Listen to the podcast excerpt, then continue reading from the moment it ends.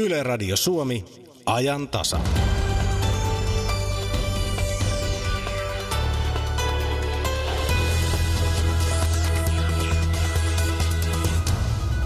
Hallituksen budjettiehdotus keventää verotusta, mutta tekee elämisestä kalliimpaa.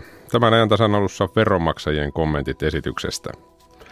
Yhdysvaltain tulvat ovat hallineet otsikoita jo päiväkausia. Muun muassa miljoonakaupunki Houston on veden vallassa. Puhumme siitä, mitä tällainen vesimäärä tekee kaupungin rakenteelle ja voiko näin suureen luonnonmullistukseen varautua mitenkään. Kuulemme myös, millaista arki on Bangladesissa. Tapaamme maassa 30 vuotta kehitysyhteistyötä tehneen suomalaisen. Sitten Ysärikatsaus ja sen jälkeen perjantaiseen tapaan Yle vastaa osuus. Tänään studioon tulee päätoimittaja Riikka Venäläinen. Hänen kanssaan puhutaan Ylen nettiuutisoinnista muun muassa. Kysymyksiä voitte laittaa vielä lähetyksen aikanakin Radio Suomen lähetysikkunaan tai sähköpostiin ajantasa at yle.fi. Studiossa on Akilainen. Hyvää aamupäivää. Varmaan kutakuinkin jokainen tietää, että hallituksen tulo- ja menoarvioesitys eli budjetti julkistettiin eilen, tai budjettiesitys, jos tarkkoja ollaan. Sitä on luonnehdittu välivuoden budjetiksi ja todettu, että eläminen kallistuu, mutta verotus kevenee. Mitä mieltä ovat veromaksajat? Puhelimessa on nyt Veromaksajien keskusliiton toimitusjohtaja Teemu Lehtinen. Teemu, hyvää aamupäivää. Hyvää aamupäivää. Minkälainen yleiskuva, jos nyt lähdetään liikkeelle siitä, veronmaksajien edustajalla on tuosta budjettiesityksestä? No kyllä tässä aika huojentunut olo veronmaksajien edustajalla on, että kun äh, siinä tilanteessa, kun tähän budjettiriiheen lähdettiin, kun sitä alettiin puimaan, niin, niin uhkasi kyllä todella mittava verojen kiristyminen ensi vuonna tavallisia palkansaajia. Ja äh, tässä riihessä tehtiin kyllä merkittävä päätös noin 300 miljoonan euron kompensoivista kevennyksistä, eli sitten lopputulos on se, että verotus ensi vuonna ei kevene, vaan kun kaikki lasketaan sisään, niin ne veroprosentit pysyy koko lailla samana kuin tänä vuonna. Niin, mietin tuossa aamulla, että ei ole varmaan kovin usein budjettiesityksen jälkeen sellainen tilanne, että Veronmaksajan keskusliitolla ei taida olla hirveästi huomautettavaa. No joo, kyllä tämä oli sillä lailla, tämä oli vähän niin kuin tylsä monen mielestä, että ei niin paljon tapahtunut, mutta ei tapahtunut ikäviä asioita.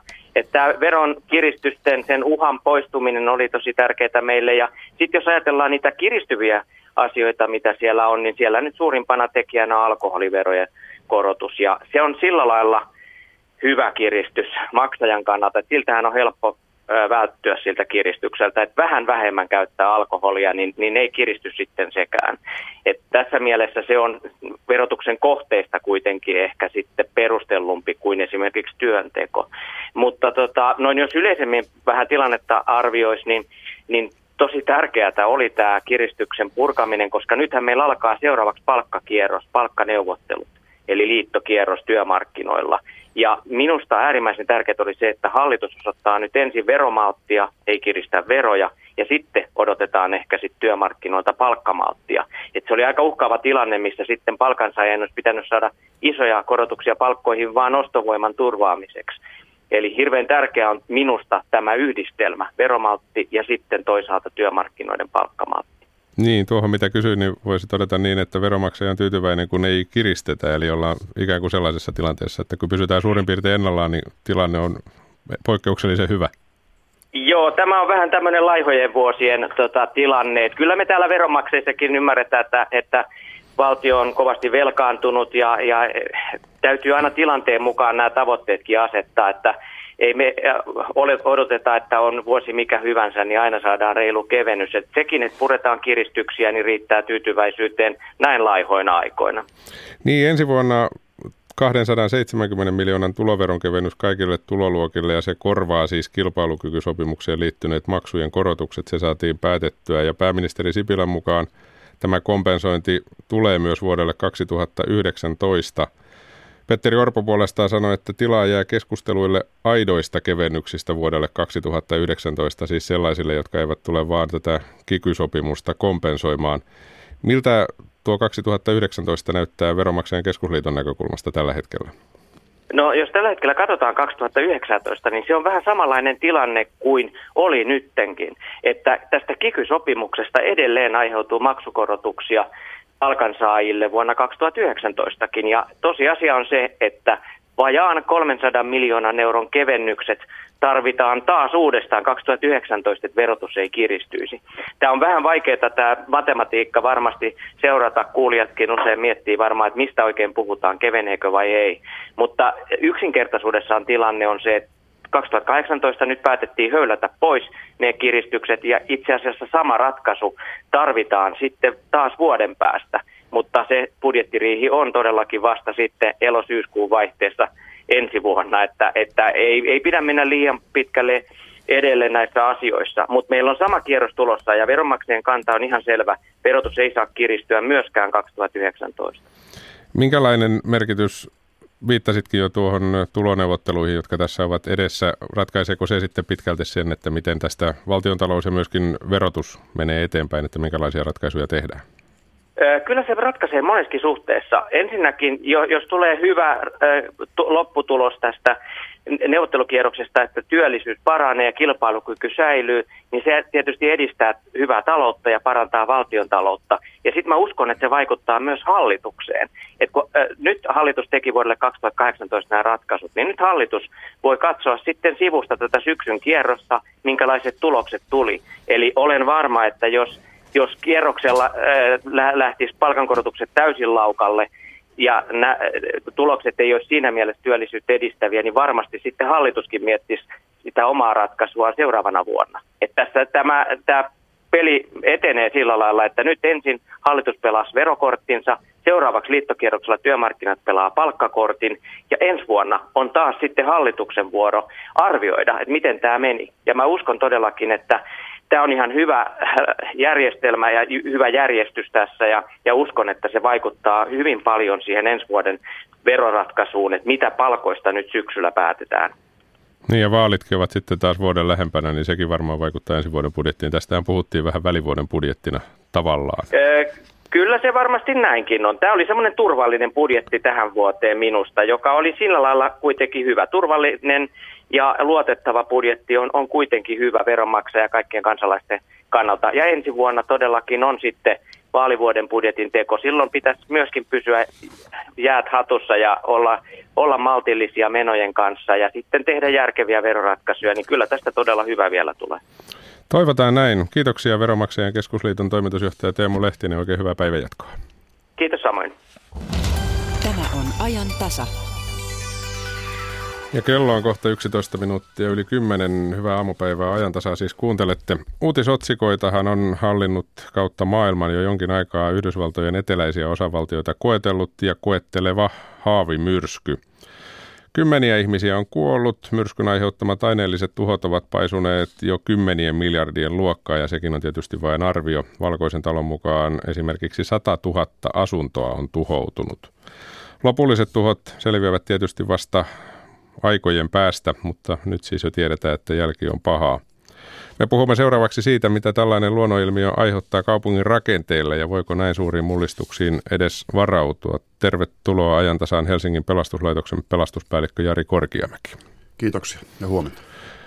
Aloitetaan vaikka kuvainnollisuuden vuoksi siitä tiedosta, että paikoin vettä tuli lyhyessä ajassa 1310 milliä, siis 131 senttiä, siis yksi metri ja 31 senttiä jokaiseen kohtaan maata vettä. Se voi jokainen suhteuttaa vaikka omaan pituuteensa, miten paljon vettä se on, joka satoi hyvin lyhyessä ajassa. Minkälaisia ajatuksia tällainen sademäärä sinussa herättää? No onhan se ihan valtava, valtava sademäärä ja, ja tota, kyllä se niin kuin saa ymmärtämään sen, että ei pysty rakentamaan sellaisia järjestelmiä kaupunkialueelle, että kaikki vesi saataisiin kuljetettua siinä vaiheessa sillä kapasiteetilla pois, mm. mitä tarvii. Että siinä, siinä, siinä tapauksessa se menee kyllä jo väkisinkin sitten niin kuin sellaisiin paikkoihin, mihin sen ei pitäisi mennä ja aiheuttaa todella isoja ongelmia. Että ei, me, ei me Suomessa osata edes kuvitella tällaisia sademääriä, että meillä kun sataa joku muutama sentti tunnissa, niin me pidetään sitä kovana sateena ja, ja tämä määrä on aivan hirvittävä. Niin, tässä on puhuttu, että oli sateinen kesä, mutta kaikki on tietysti suhteellista. Kaikki on suhteellista. Se, siinähän tulee sellainen ilmiö myöskin sitten, että se vesi tietysti, sehän ei jää siihen yhdelle paikalle, se valuu tiettyihin paikkoihin ja siitä syntyy se tulva. Maa muuttuu liejuksi, jolla on vaikka esimerkiksi tavallinen nurmikko, niin sehän ei kestä minkäänlaista kävelyä enää sen jälkeen. Joo, siinä äh, tota, ongelmaksi tulee nimenomaan se, että, että kun se vesi virtaa siellä, niin, niin se syövyttää maata. Ja tietenkin sitten kaupunkialueella pitää muistaa, että, että infra on aika pitkälle rakennettu maan alle. Että et, tuollaisella tavallisella myrskysäällä, niin kuin Helsingissäkin, niin, niin meillä harvoin on ongelmia sähköjakelussa, koska meillä on maanpäällisiä linjoja vähän. Mutta sitten kun sen maan pinnalle lyödään vettä, niin alaspäinhän se vesi menee ja, ja silloin tulee nimenomaan tämä infra, mikä on siellä maan alla, niin, niin vaurioituu siinä. Hmm.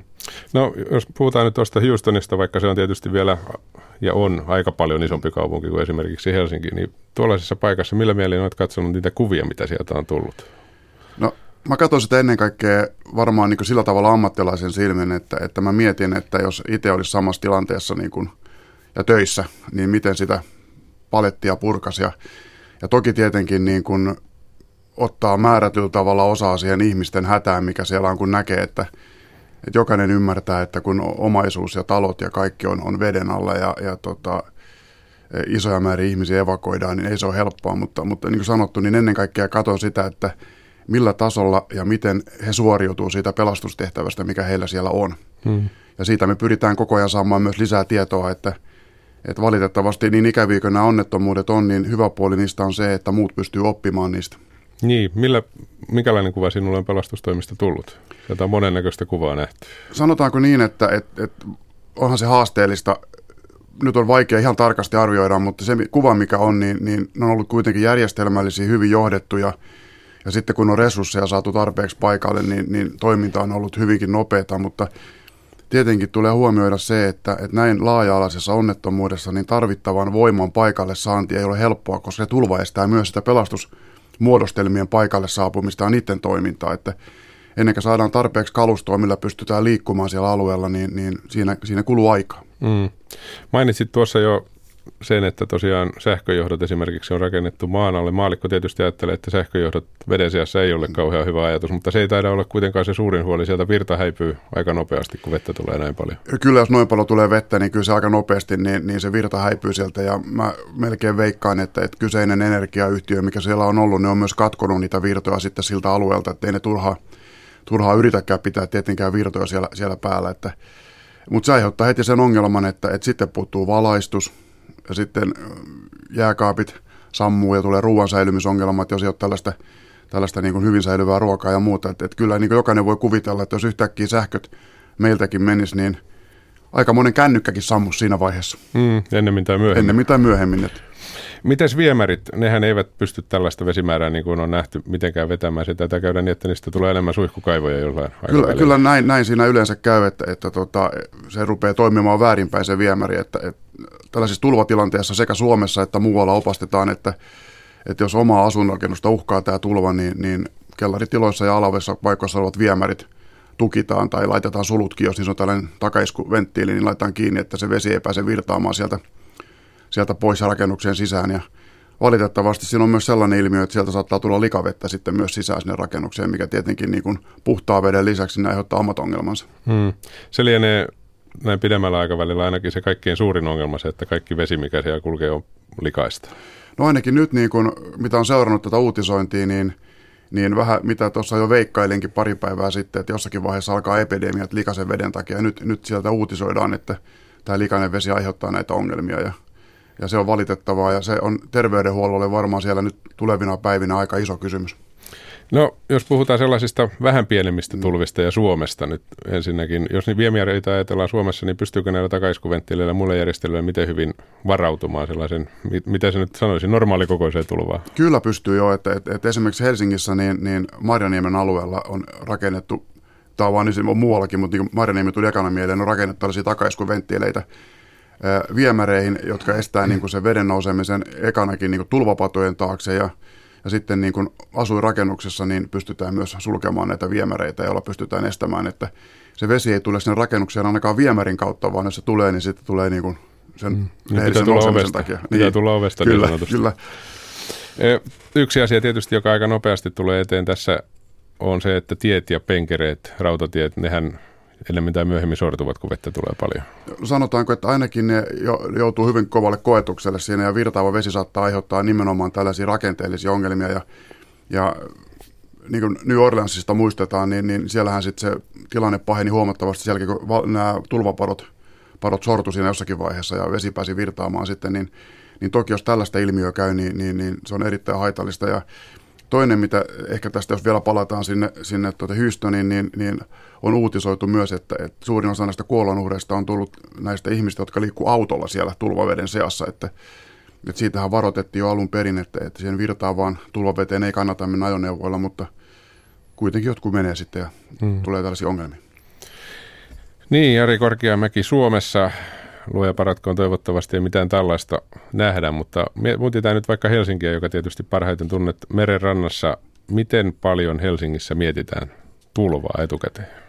Sitä on mietitty todella paljon ja siitä on tehty tällaisia erilaisia selvityksiä ja Helsingin vahvuus on, on tällä hetkellä se, että, että tämä tehdään niin kuin keskitetysti koko kaupungin virastojen toimesta, eli, eli tota, kaikki Helsingin toimijat on, on mukana tässä – rakennusvirasto, pelastuslaitos, Tara ja nämä muut, muut yksiköt on, on mukana. Ja, ja toki kun meillä on tällainen vaara, että Helsinkiäkin on rakennettu alaville alueille, Helsingissä on alavia alueita, niin niihin pyritään koko ajan niin kuin vaikuttamaan. Ja, ja tämän suunnittelun pohjalta, mitä on tehty ja, ja tunnistettu näitä tulva-alueita, niin niille on rakennettu tulvapatoja ja, ja muita vastaavia. Sitten ainakin ne asukkaat tietää, jotka asuu sillä alueella, että mikä riski siellä asuntoalueella on. Ja he pystyvät myös omatoimisesti varautumaan sitten siihen, jos vesi nousee. Hmm. Tässä on kuulunut sellaistakin kommenttia, että pitääkö siihen vedenrantaa rakentaa ja jokien rantoihin rakentaa, mutta ihminen haluaa tietysti veden äärelle silloin, kun tilanne on normaali. No sanotaanko, että, että, että niin kuin, tilanne on varmasti parantunut menneiltä vuosilta, että, että, että ennen ehkä vähän rohkeamminkin rakennettiin näille alueille ja ainakin Helsingissäkin on asetettu nyt sellainen määrätty, määrätty korkeus, mihin sun pitää rakentaa se rakennus, että, että, että ei niin kuin heti ää, tällaisella normitulvalla ei pitäisi rakennuksen vaurioitua, mutta edelleen meillä on – aikaisemmin rakennettuja rakennuksia, mitkä sijaitsevat näillä alavilla alueilla. Ja valitettavasti ne on monta kertaa myös hyvin kauniita rakennusalueita, että niihin halutaan rakentaa sen ympäristön takia. Mm. Mutta niihin sisältyy aina sitten se pieni riski, että kun vesi lähtee nousemaan, niin, niin saatetaan olla vähän pulassa niiden kanssa. Mm. Helsinki, Turku, Oulu, tällaiset kaupungit Suomessa ovat merenrannalla ja tietysti äkkiseltä ajattelee, että jos vettä tulee paljon, se valuu mereen ja siitä sitten Atlanttiin asti, mutta niinhän se ei ihan taida toimia kuitenkaan. No se ei välttämättä toimi niin, että kyllä se pienemmissä sateissa toimii sillä tavalla, mutta jos ajatellaan Helsinkiä, niin jos meille sattuu sitten sellainen olosuhde, että, että tuuri tulee etelästä vielä, että, että meri, mere, merenpinta nousee niin kuin Helsingin suunnassa ja sitten on tämä allasilmiö, että jos vielä sattuu meriveden suunta olemaan Tallinnasta Helsinkiin päin, niin, niin ei, se, ei se kyllä mahdu sinne mereenkään niin sanotusti menemään, vaan se tulee takaisinpäin sieltä. Että onhan meilläkin muutamia esimerkkejä, kun kauppatorille ja muualle vesi on noussut sitten, kun tulva lähtee, lähtee tulemaan. Että onneksi ne kaikki kuitenkin pääsääntöisesti on ollut tällaisia lyhytkestoisia tilanteita, että ei ole päästy tällaisiin hyystöniin muutaman päivän, päivän sateisiin ja olosuhteisiin. Hmm. Miten paljon käydään sellaista keskustelua, että pelastuspäällikkö sanoo, että jos ja jos näin käy, niin pitäisi olla varautunut ja poliitikot sanovat, että ei ole rahaa? No sanotaanko, että, että tietenkin aina, aina kysymys on viime kädessä rahasta. Ja, ja et, et siinä niin aina mietitään sitten se, että et, et mikä on se todennäköisyys. Niin ennen lähetystä puhuttiin tuossa, niin tällaiseen isompaan tulvaan todennäköisyys laskennallisesti on noin 200 vuotta. Niin, niin siinä aina asetetaan sitten niin kuin vaakakuppiin se, että, että mikä on se sijoitettu rahasumma ja mitä sillä saavutetaan. Ja, ja kyllä niin kuin sanoin, että Helsinki on tehnyt paljon selvityksiä ja, ja kriittisimmät kohdat on nyt rakennettu ja varmasti sitä mukaan, kun meillä rahaa on kaupungilla, niin, niin tätä jatketaan tätä tulvasuojelua ja sen rakentamista, mutta sellaista järjestelmää, mikä olisi täysin aukoton, niin, niin ei pysty rakentamaan, koska viime kädessä tässä pari vuotta sitten esimerkiksi oli näitä kaupunkitulvia, kun oli voimakkaita sateita, niin Helsingin keskustassakin kadut lainehti, niin sellaisia on täysin mahdoton varautua sitten, kun se tulee ylhäältä päin. Mm. Ja samalla jos ajattelee tätä Houstonin tilannetta, jos niin paljon tulee vettä, niin siihen niin. ei pysty mitenkään. Ei, se, ei, se, se on niin liian kallista, että minkään yhteiskunnan varat ei kestä siihen, että, että ruvettaisiin niin totaalisti varautumaan ja ei tuollaisiin Houstonin vesimäärään pysty edes varautumaan. Mm. No nyt tuolla Pohjanmaalla ja Pohjois-Pohjanmaalla mietin, että tulvahan kuuluu vuoden kiertoon.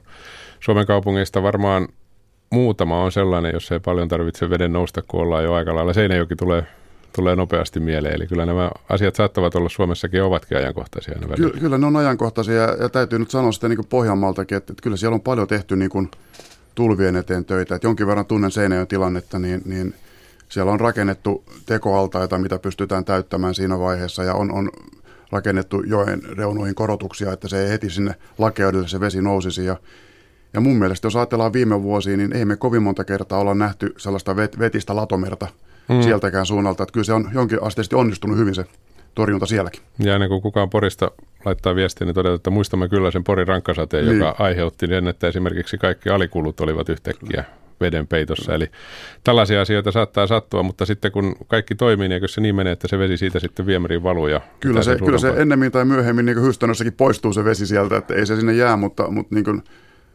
siinä tulvassa on vähän sellainen ongelma, että jos on sitten paha, niin, niin saattaa olla, että onkin, että ne jälkitoimet kestää huomattavasti pidempään kuin se itse, itse niin kuin onnettomuustilanne siinä vaiheessa, että ennen kuin se kaikki, mitä tulva on tehnyt, niin on korjattu, niin Kymmeniä vuosia tai Kymmeniä vuosia, kymmeniä miljoonia. Kyllä. Näin se valitettavasti on. Kiitoksia Helsingin, Helsingin pelastuslaitoksen pelastuspäällikkö Jari Korkeamäki, kun pääsit käymään. Kiitoksia. Syyskuusta alkaa vilkas politiikan loppuvuosi. Pinkan päällimmäiset puhutaan pääministerin haastattelutunnilla sunnuntaina kello 14.03. Yle. Radio Suomi.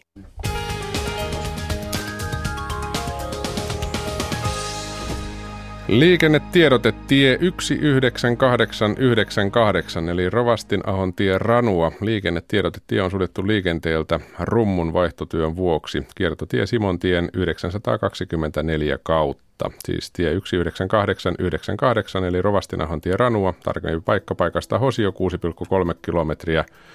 Vaikutusalue suuntaan tien 924 liittymä Hirvi-Aho. Siellä siis tie suljettu liikenteeltä rummun vaihtotyön vuoksi.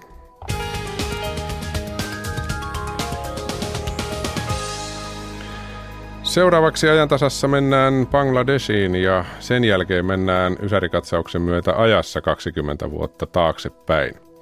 Ja tuon Ysärikatsauksen jälkeen studioon saapuu Ylen uutisten ja ajankohtaistoiminnan päätoimittaja Riikka Venäläinen. Hänelle voi edelleen laittaa kysymyksiä lähetysikkunaan osoitteessa yle.fi kautta Radio Suomi ja sähköpostiin ajantasa.yle.fi ja vaikka Twitteriinkin tunnisteella eli hashtagillä ajantasa. Nettiuutisoinnista ainakin on tarkoitus keskustella. Mutta nyt kello on 10.25. Mennään edelleen ulkomaan asioihin ja vedestä puhutaan seuraavallakin alueella, nimittäin monsuudisateiden aiheuttamat tulvat aiheuttavat isoja tuhoja parhaillaan myös Aasiassa, muun muassa Bangladesissa. Mutta nyt ei kuitenkaan puhuta enää lisää tulvista, vaan perehdytään arkeen Bangladesissa. Aili-Maria Manninen on työskennellyt 30 vuotta Bangladesissa lähetysyhdistys Kylväjän palveluksessa. Tästä työstä hän on toimittanut kirjan lähettien kertomusten pohjalta – hän on ollut mukana ulkoministeriön tukemassa kehitysyhteistyössä järjestämässä niin terveydenhuoltoa kuin naistyötä.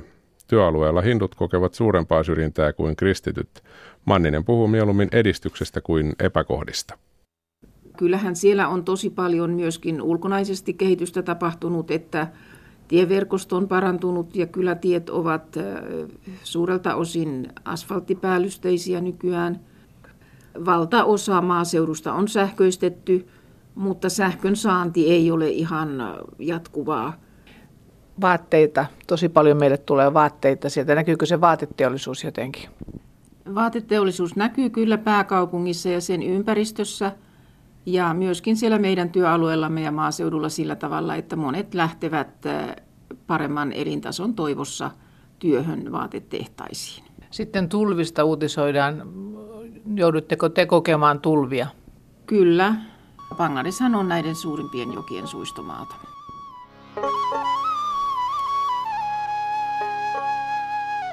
Kirjassa Bangladesin monet kasvot, lähettien kirjeet kuvailevat kattoa myöten täysiä junia, kuoppaisia teitä, eläviä kanoja bussissa, korruptiota ja haavanhoitoa lehmänlannalla.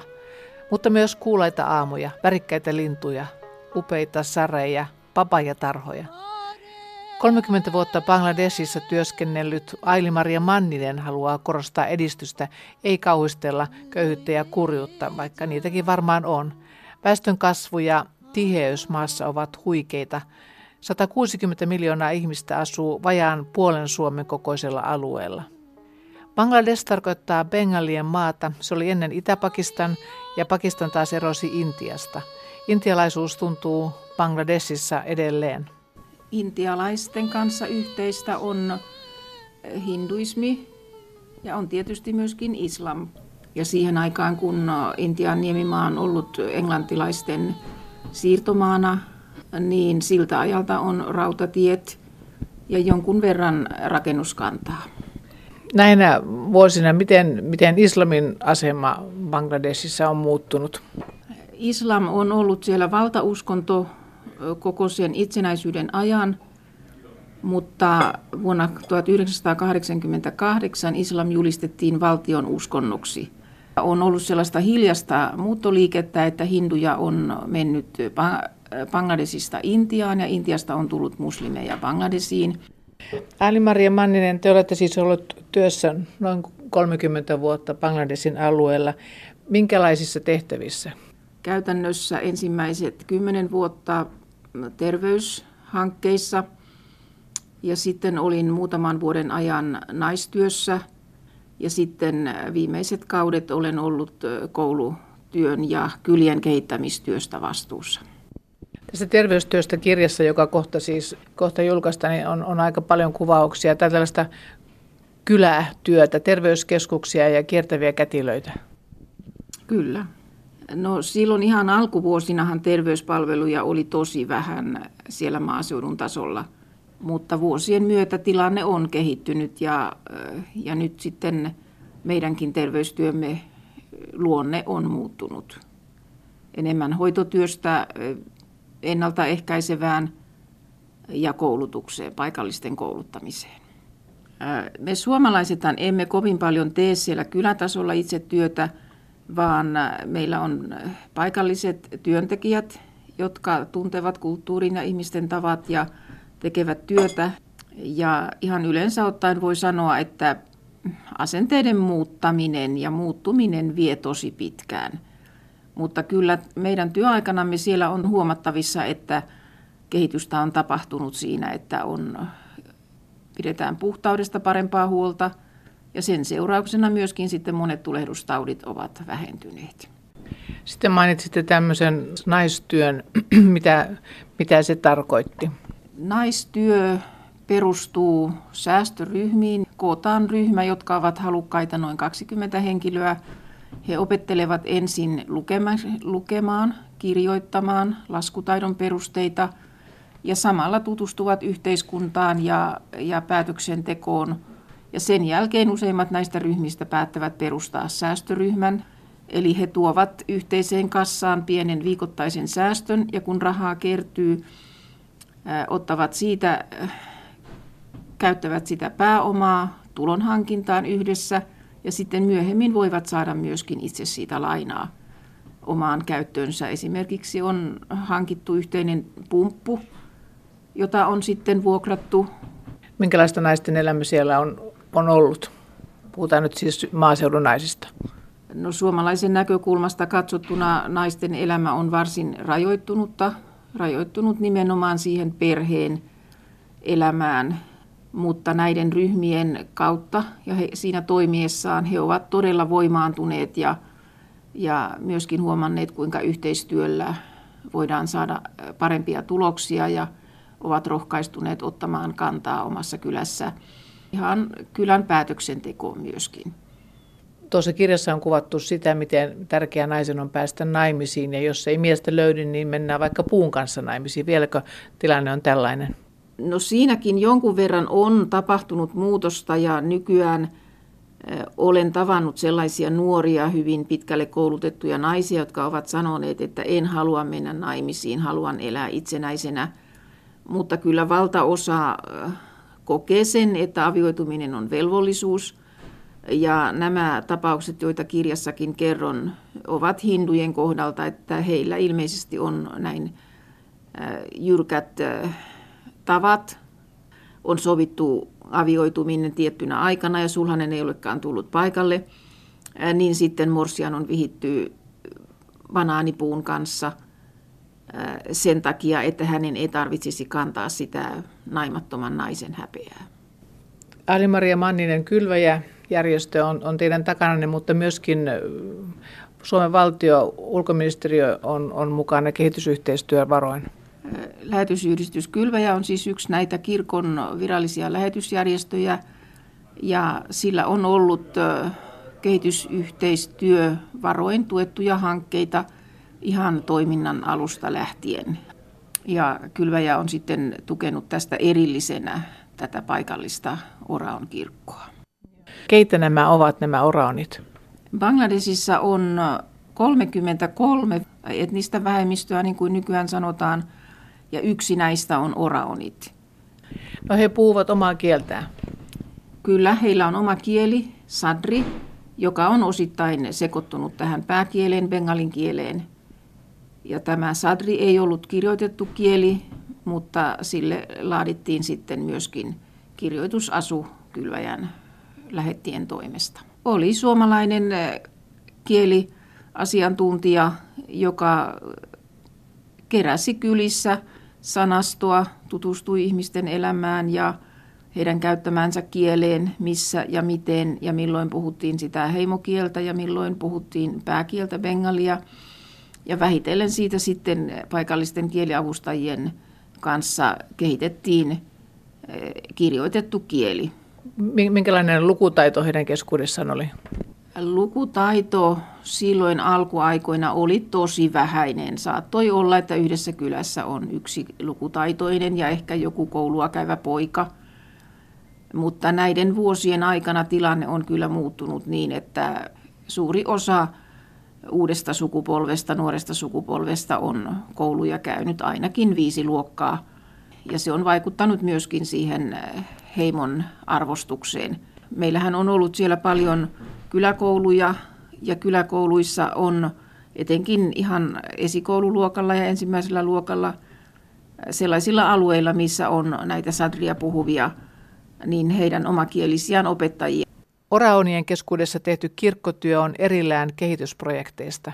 Kehitysyhteistyötä kylväjä tekee paikallisen kansalaisjärjestön kautta. Kristillisellä järjestöllä on ollut vaikeuksia viranomaisten kanssa, mutta nyt toiminta on vakiintunut. Kirjassa on hurjaakin kuvauksia vaikkapa oikeudenkäynnistä. Pelottiko Aili-Maria Mannista koskaan? Joskus pelotti, mutta enimmäkseen siellä kyllä eh, valkoihoiseen suhtauduttiin hyvin kunnioittavasti. Mutta sitten vuosien varrella on ollut poliittista liikehdintää, poliittisia levottomuuksia ja etenkin sellaiset asiat ovat heijastuneet, kuten Persianlahden sota, Irakin sota – ja silloin on ollut tällaista yleistä länsimaalaisten vihaa, että ajatellaan, että kaikki valkoihoiset ovat amerikkalaisia ja että se on heijastunut ihan siellä maaseudullakin mm. kyllä sitten elämään. No entä sitten lähetystyöhön, miten, miten on suhtauduttu eri aikoina? Katsotaanko se tällaiseksi kulttuuriimperialismiksi? No lähetystyö siinä mielessä, kuin minä olen ollut sillä tekemässä, niin sehän on hyvin kokonaisvaltaista ihmisen kehitykseen – kehitystä tukevaa työtä. Eli me pyrimme siihen, että ihmiset saavat lukutaidon ja paremman ammattitaidon, paremmat eväät elämään. Ja tämähän on sellaista, mitä kaikki tietysti tukevat. Ja sitten toinen asia on ennakkoluulot kristillistä järjestöä kohtaan. Ja silloin sanotaan parikymmentä vuotta sitten vielä saattoi kuulla sitä, että kylässä sanoivat, tuolla ne ulkomaalaiset menevät kylätiellä ja tekevät kristittyjä. Ja meidän ensimmäiset muslimityöntekijät sanoivat, että heiltä kysyttiin usein, että miksi tekin olette siellä kristillisessä järjestössä ja minkälaista siellä on ja käännytetäänkö siellä. Mutta nyt asenteet ovat sitten vähitellen muuttuneet tosi paljon, kun ovat huomanneet, kuinka paljon on tullut tuloksia kylissä ja kyläläisten elämäsen taso on kohonnut. Ja tämä teidän projektityönne siis koskee kaikkia? Kyllä, koulut, kylien kehitystyö, terveystyö, sehän on avointa kaikille. Miten kaiken kaikkiaan kristittyihin suhtaudutaan? Kristittyjen vaino on siellä enemmän pinnan alla tapahtuvaa ja se vaihtelee hyvin paljon alueittain. Enemmän on hinduja kohtaan – kuitenkin ollut syrjintää sen takia, että he ovat monella alueella isompi vähemmistö ja monella alueella sillä tavalla poliittisena vaankielenä. Siis perinteisesti on ajateltu, että heimotaustalta olevat ihmiset ovat vähän kakkosluokan kansalaisia ja ei ole niin väliä, mihin he uskovat. Näin sanoi 30 vuotta Bangladesissa lähetysyhdistys Kylväjän palveluksessa toiminut Aili-Maria Manninen. Toimittajana tässä edellä oli Katariina Lahtonen. Tämä on ajan tasa. Ja kello on kohta 10.38. Matti Ylönen, tervetuloa. Katsoitko matsia illalla? Katsoin kyllä joo soveltuvin osin ja näin sitten nämä ratkaisun hetket, kun jatkoajalle mentiin ja tapahtui Helsingin ihme. Koripallo, koripallofanit muistelee vieläkin muutaman vuoden takaista Gironin ihmettä, mutta kyllä tämä nyt sanotaanko päänahkana nousi varmaankin. Kyllä. Melkeinpä sen tasolla. Maailman rankingin nelosjoukkue. Kyllä, edellisten EM- ja MM-kisojen pronssimaa mm. Ranska kaatui siis eilen koripallossa. Me mietittiin Suomen radiossa, että miten me saataisiin niin tämä niin sanottu kuudes kenttäpelaaja myös ääneen ja löydettiin sitten Susiengin faniyhdistyksestä hyvä mies Jarkko Rönholm, joka eilen meillä vieraili studiossa ja nimenomaan sanoi, että hyvä, että pyysitte ennen ensimmäistä peliä, koska voi olla, että tämän pelin jälkeen hän ei pysty puhumaan. Ääni on jäänyt ehkä tuonne hallin käytäville ja, ja sinne seinille. Mutta me soitetaan tänään Jarkolle, kysytään, että miltä tuntuu olla eilen tuolla matsissa, kun itse asiassa rikottiin ennätys myös katsojamäärissä. Mm. Eli kaikkein suurin katsojamäärä MM-koripalloa oli katsomassa eilen. Niin, te Suomessa järjestetyn koripalloottelu. Niin, nimen, nimen Suomen maajoukkue. Suomen, tarkennetaan tällä joo, joo. EM tosiaan. Niin, se oli ennätys. Entinen taisi olla 10 000 ja vähän päälle, jos oikein muistaa jostain vanhasta Ruotsin maaottelusta. Ja nyt meni sitten yli 12, 12 000. Joo. Siihen Mitäs muut? päälle. Me päästään yhteen Perämeren suurimpaan saareen, joka nyt ei sitten kohta enää ole pelkän lauttayhteyden varassa, jos, jos hallituksen budjettirahat oikeasti sinne löytyy. Eli Hailuotoon Oulu edustalle, joka Itsekin oululaisena muistan, että Hailuodon siltaa, sitä on kyllä puhuttu. Ja sitä, on, tovi. sitä on tehty ja sitä on toivottu ja sitä on suunniteltu. Ja nyt sitten eilen, kun, kun budjettia esiteltiin, niin kyllä siellä oli, oli jokunen miljoona tähän siltahankkeeseenkin sitten sitten luvattu. Me päästään ihan saareen kyselemään ja vähän katsastelemaan, että mikä se, mikä se tilanne tähän asti on ollut ja, ja mitä tämä ehkä tulevaisuus tuo tullessa. Niinpä. Tämä siis kaikki 11 jälkeen 11.03 Matti Ylönen ja Maria Jyrkäs ja Suomen Radio. Kiitos Matti. Ja ennen kuin mennään tuohon Yle vastaosuuteen, mennään ajassa 20 vuotta taaksepäin, eli on Ysärikatsauksen aika. Vuosisadan hallinnon uudistus ja suuri yhden luukun aika. Ne molemmat koittivat elosyyskuun vaihteessa 97, 20 vuotta sitten. Molemmat kuuluvat myös Ysärikatsauksessa, mutta ihan alkuun uutisia 20 vuoden takaa.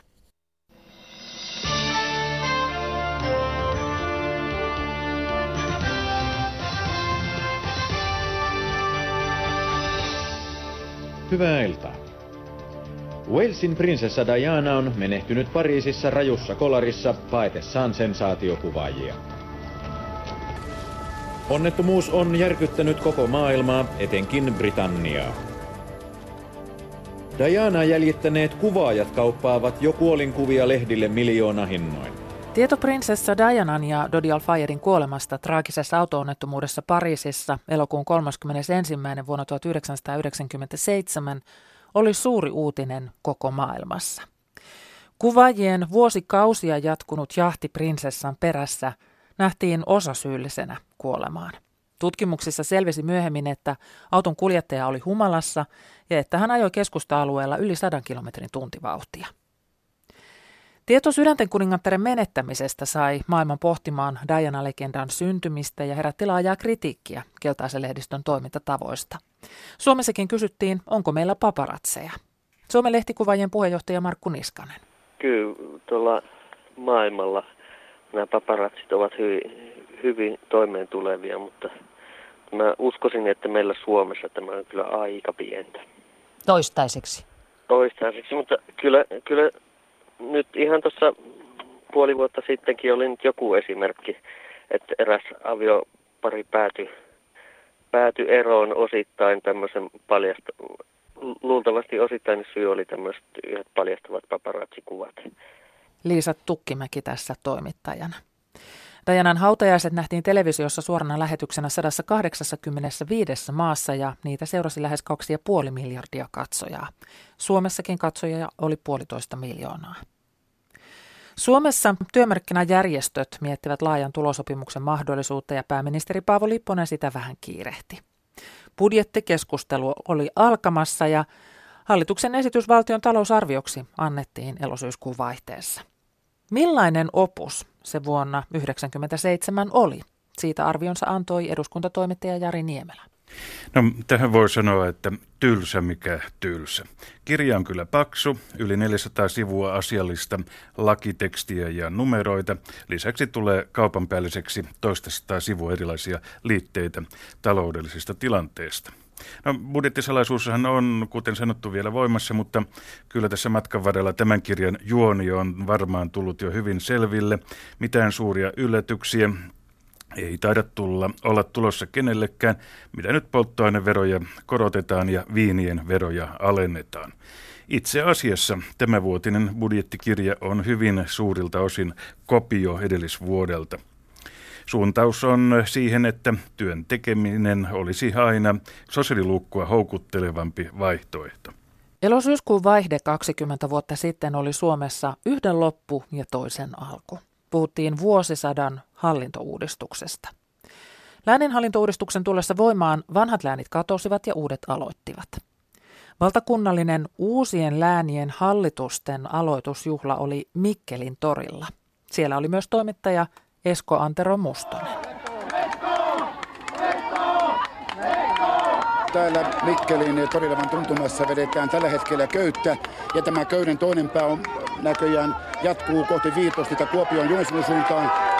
Ja tässä on tosiaankin tarkemmin ottaen, ei tämä niin pitkä tämä köys ole, vai sinne matkailuväkeä ja siinä on Mikkeliseudun kunnanjohtajia Tämä tuo Itä-Suomen läänissä siis voisi olla tämän sorttista tämä Kyllä, homma. tässä on näyttö siitä, miten pitää vetää samaa köyttä. Näin tämä juhla jatkuu täällä kansanjuhlana Mikkelin suurläänin torilla. Siis Mikkelin, kun Itä-Suomen suurläänin torilla meinasin vetää sitä aika paljon kotiin päin.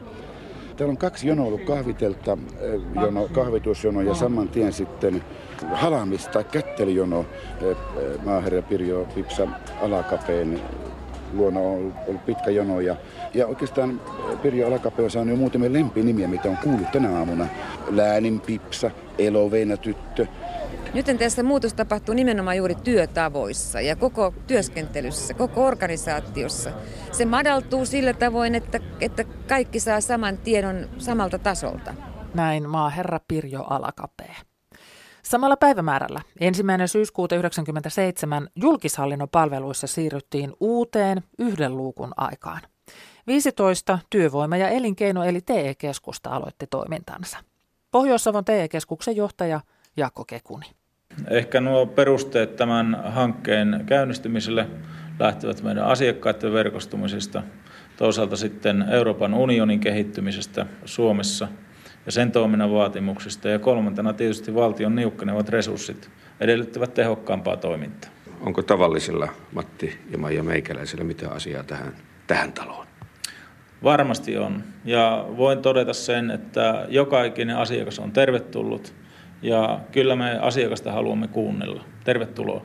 Onko TE-keskuksella mahdollisuuksia ja haluja sekä resursseja parantaa tätä työttömyyden tämänhetkistä tilaa?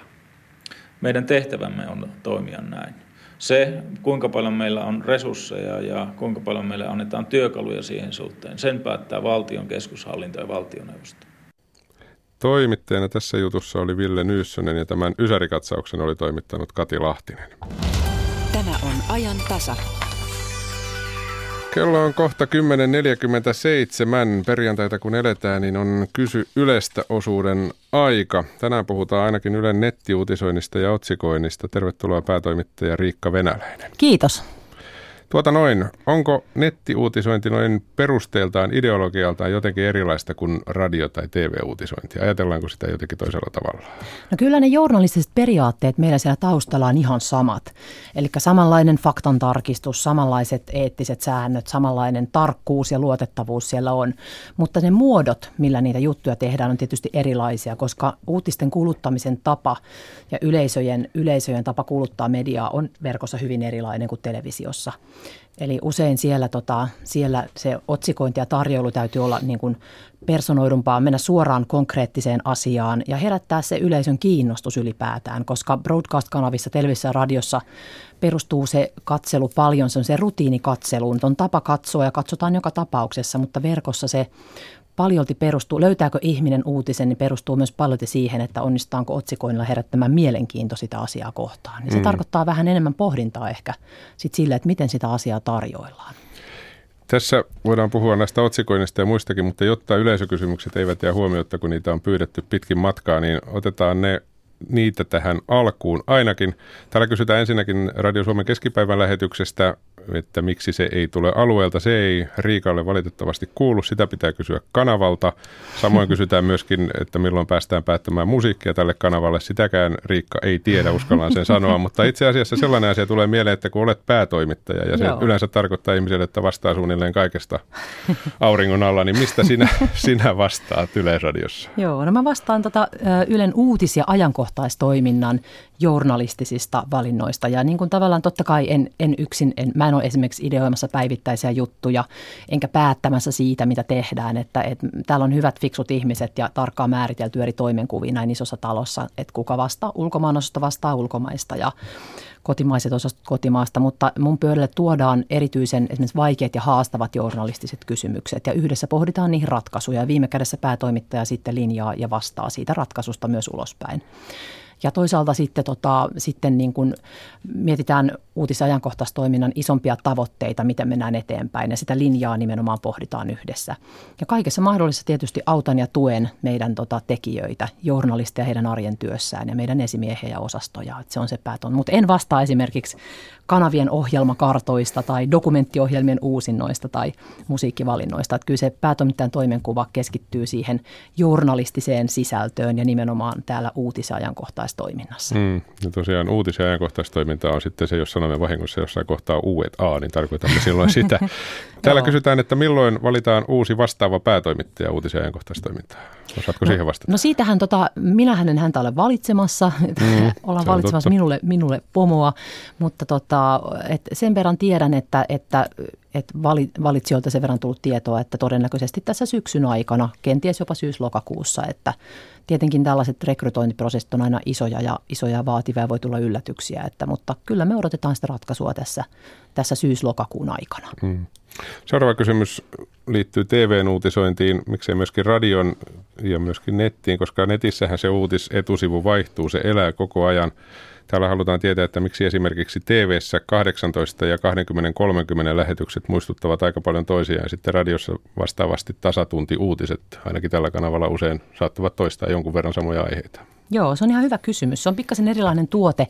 Kuitenkin noiden broadcast-lähetysten ää, tavallaan se funktio on hieman muuttunut siinä myötä, kun, kun netissä tämmöinen reaaliaikainen uutisointi on noussut kaikissa, kaikissa uutisvälineissä. Eli hirveän suuri osa ihmisistä saa ne juuri, juuri päivittyneet päiväkohtaiset tapahtumat esimerkiksi oman mobiilipuhelimensa kautta tai tietokoneen kautta, kautta reaaliaikaisesti. Ja sen takia tuo on ehkä enemmän kuitenkin semmoinen niin kuin pysäytyskuvan luontoinen niin kuin kooste siitä, mitä niin kuin niistä päivän tärkeimmistä asioista. Se vertautuu pikkasen esimerkiksi painettuun sanomalehteen. Eli, se, eli ajatus on se, että kun katsot meidän esimerkiksi 18 tai 21.30 TV-uutislähetyksen, niin olet aika hyvin kartalla siitä, pitäisi olla mitä, mitä maassa, maassa ja maailmassa on siinä päivänä tapahtunut. Se funktio on vähän erilainen. Totta kai pyritään päivittämään, seurataan päällä olevia uutistilanteita niin hyvin kuin voidaan. Esimerkiksi puhutaan jostain päällä olevasta isosta poikkeuksellisesta uutistilanteesta, niin erityisesti silloin ne uutislähetykset kyllä muuttuu ja päivittyy koko ajan sitä mukaan, kun, tota, kun se tilanne, tilanne etenee ja saadaan uutta tietoa. Mm. Mutta niin kuin ajattelen vaikka eilistä, kun se budjetti-info on iltapäivällä, niin se on se päivän pääuutinen sekä 18 että 20-30 todennäköisesti. Joo, todennäköisesti näin se on, että ei, se on kuitenkin niin iso asia, että ja moni ihminen sitten kuitenkin näillä on vähän eri, eri yleisö on eri aikaan kanavilla ja ajatus on, että kaikki kuitenkin saa ne pääasiat, ne päivän tärkeimmät asiat riippumatta siitä, että onko he ehtineet aikaisemmin katsoa.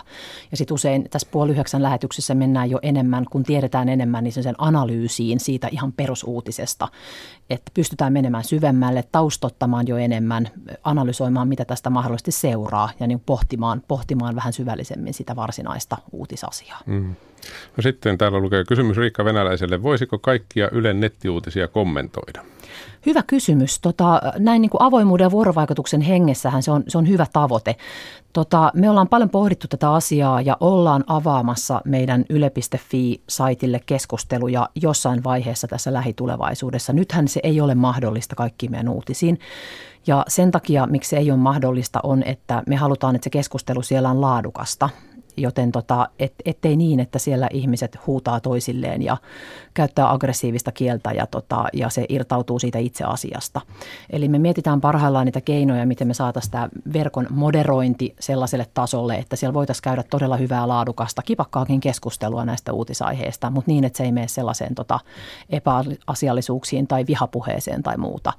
Ja varmasti kun me sitten avataan näitä keskusteluja jatkossa, niin ehkä valitaan aina, että mitä aiheita keskustellaan ja niiden keskustelujen aikana sitten pidetään siinä varmasti se niin kuin reaaliaikainen hyvä moderointi päällä, jolloin tota, täysin asiattomuudet voidaan karsia ja pysyä, pysyä keskustelussa siitä itse aiheesta. Mutta tämä on hyvä, hyvä kysymys, koska keskustelun mahdollisuuksien tarjoaminen on meille tosi tärkeä asia ja se vuorovaikutus yleisön kanssa on, on entistäkin tärkeämpi asia näinä aikoina. Nyt en ihan tarkkaan muista, täällä kysytään, että miksi se poistettiin. Siinähän oli aikaisemmin. Olitko sinä silloin jo mukana Ää, Itse asiassa en, en ole. Mä oon tänne tullut taloon vasta tammikuussa 2015, mutta se on aikaisemmin ollut mahdollista, mutta se syy, miksi se poistettiin, oli sen takia, että, että, että verkossa on todella paljon mahdollisuuksia keskustella. Ja, mm. tota, ja sitten jos se keskustelu ei ole sillä tavalla laadukasta, että se menee asiattomaksi tai huutamiseksi tai keskustelijat loukkaa toisiaan tai muuta, niin, ja että ei ole mahdollisuuksia moderoida sitä niin, että se pysyy sillä tavalla asiassa, niin, niin ilmeisesti syy niistä luopumisen on ollut tämä. Ja sitten niinku,